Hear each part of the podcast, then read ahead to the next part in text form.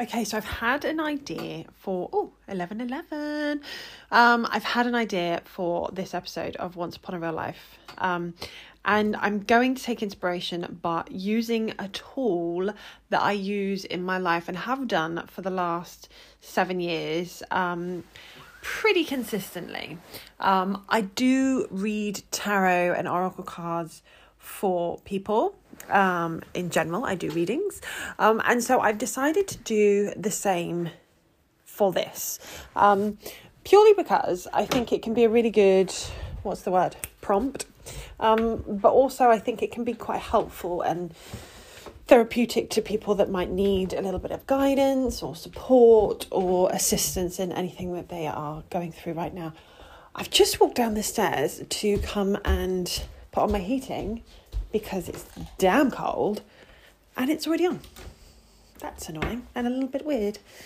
Um, anyway, so I am going to take guidance from my cards today in order to make this podcast episode.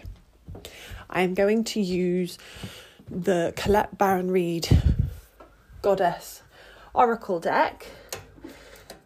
Lefty loosey, righty tighty, just loosening up the radiator valves. Um, whilst I. Oh, no wonder I'm cold. I'm in my daughter's room because I find like it's a little sanctuary in here. Um, no, the heating's not on, radiator's not on. Right. Anyway, I will stop um, talking about something random. Right. So I am using the Goddess Power Oracle by Colette Baron Reid, who is one of my all time favourite. I don't like the word guru, so I'm going to say inspirations. She's an inspiration. I'm actually going to use the card I pulled this morning because I felt like it was really, really profound. Um, I'm going to read what the guidebook says about this card. A cute doke. And then we're going to delve into it a little bit further. Oh my gosh, I've just walked downstairs and back up and I'm out of breath. Not in between. Okay. So, should have been prepared. Right, here we go. The in between. And this card came up reversed for me. And whilst, yes, this was a personal reading for myself and my current situation, I felt like it was really profound and it, it kind of, I had one of those aha moments, like an epiphany of, oh my God, that's the problem. That is what it is. Yesterday, I was in a complete and utter funk and I could not figure out why. And then this card came up today and it made sense. So I'm going to read what the guidebook says and then I'm going to delve into it a little bit more to kind of associate it with generic, like general day to day life. There are times when you find yourself stuck between worlds, unable to go back to the way things were, and afraid to move forward without knowing what you're facing. This indecision can be crippling, but you can't stay forever in the in between. The goddess Hecate offers you a sacred alignment task make a move. It doesn't matter if you stumble or fall. After all, you can always course correct. Bring love to the part of you that is afraid and that has lost faith. Remember, you are not alone, as the goddess Hecate will not abandon you in the dark, nor will you remain there for long. Consider, as you move forward through life, the sacred challenge of trusting the magic that makes this world and your part in it sing with meaning. Don't be afraid to step into the dark. The goddess Hecate will raise her torch and show you the way out. Oh my god, I'm literally doing that sassy click thing because it feels so on point to where I was feeling yesterday. Um like oh my goodness, I can't even yesterday I just felt really glum. Nothing had gone wrong. I hadn't had any bad news and that had felt strange because for the last 12 months and a week I have had nothing but bad news thrown at us day after day that's that's an exaggeration, but it felt like that. It felt like that. Um, and I just found myself in a real glum state yesterday in a real funk that I couldn't shake. Um, I went into the school run and I literally just bawled my eyes out when the teacher came up to me and approached me. And like, oh my gosh, I, I couldn't catch my breath. Um, it was super embarrassing, but also kind of, it was like a revelation of actually, yeah, I feel really glum and I'm not even sure why anymore. Um, and this card made me realize why. Because when you're grieving, so we've gone through grief, we've gone through like losing four really close family members, having to individually, so I've had to navigate that grief. My husband's had to navigate that grief.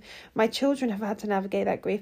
But then we've had to help each other to navigate that grief. And so we've had to make space for how everyone else is feeling. And then all the other people that come into the equation, like the other family members that are obviously affected by it, and how they need support from us at times. Um, and then, you know, so you're kind of navigating grief, and then you're navigating the fact that you're your secure income is being challenged and then you're navigating the unknown and the uncertainty that comes with health issues like in the family and and oh my gosh just so many so many different things. And adrenaline gets you through that. Adrenaline and just you go into autopilot. But at some point the autopilot switch goes off and you are left cruising that airline solo. And you don't know how. You don't know how to fly. You don't know how to fly. You haven't done this this bit before. Like this is a new part of your journey. That was the egg chair I am sat in that made that noise. That is a new part of your journey that you've not navigated before.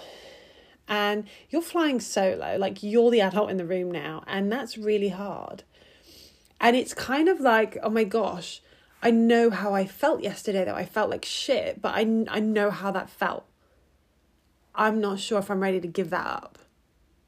Like when I feel crappy, I have an excuse to feel crappy. I don't think I'm ready to let go of that yet. But you're also not there yet. You're not there anymore, if that makes sense. It's kind of like you've already walked on too far. And now you are entering a place that requires you to land this plane. You actually have to take action. You're running out of fuel. You can't keep flying around the globe. You have to land that plane. You're not sure how. You're not sure if that's the right runway or that's the right runway. Oh my god, this is such a good metaphor. But anyway, um like you just don't know. And so you're kind of in the in between. And it's that in between that sucks. It's that in between that kind of cripples you and makes you think, ah, is it better the devil you know? Or, or do you keep moving forward? Or just just whack on a parachute and jump out the plane? Either way, you have to make a choice. Either way, you have to make a choice. And actually, whacking on the parachute, jumping out the plane is really selfish because you've got passengers on this plane. I've got my kids, I've got my husband, I've got my other family members on this plane that require me to make a choice that is any choice, any choice, just a forward choice. I cannot stay in the misery forever. I can't. And this feeling, this in between feeling, is what is telling me I cannot stay here anymore. You have to make a decision. You have to make a move. Just like when you're playing chess, you've got to make a move. I preferred the plane analogy, but hey, you know. And so that is that's where I'm at, and I've realised I've been here so many times before, and yeah, I think beforehand I had more energy. I think this year I have allowed myself to go. Well, no, everything has gone wrong. Everything's gone wrong, and so how can I even make a decision? I can't even think straight. But it's not about making one big bold decision that like changes your life it's about realizing right now, I just need to take the steering wheel or whatever they call it in a plane. I just need to take it. I don't actually, I'm not actually landing this plane in a set location right now. I'm just taking charge. Autopilot is off now. So I just have to direct this plane. That's all I've got to do, just for a minute. And then I'll, I'll, I'll kind of, when the sun comes up or the lights come on or the clouds clear, I will then pick a direction. Then I'll pick a runway. And then I might have bigger choices to make, like how the hell does one land an aircraft? I don't know. I'll figure it out. But for now, I have to take the reins. I have to take control. Autopilot is now off. And that is why I feel a little bit sucky inside, a little bit funky, because it's much easier to feel like I have felt for the last 12 months, which is constant running, like not running, like uh, jumping, hopping from one thing to the next that is painful or stressful and finding a solution and finding a solution. I'm out of options now.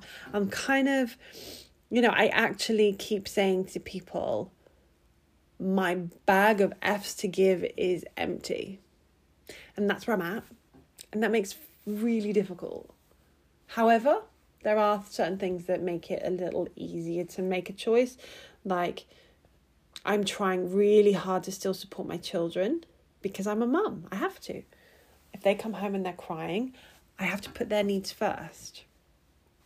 Is it easy? No.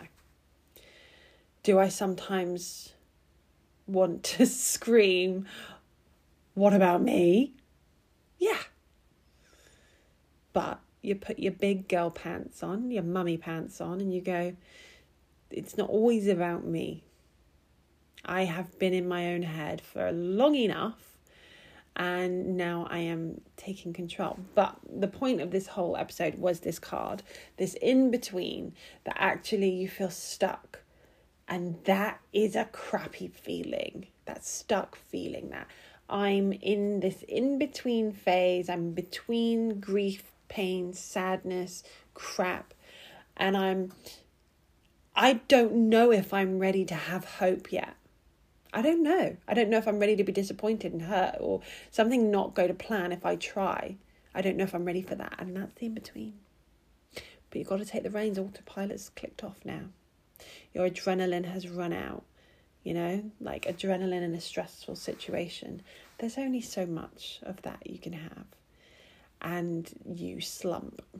And I feel like that is where I have been for this last week. Like I've slumped, my energy dipped, everything felt like impossible.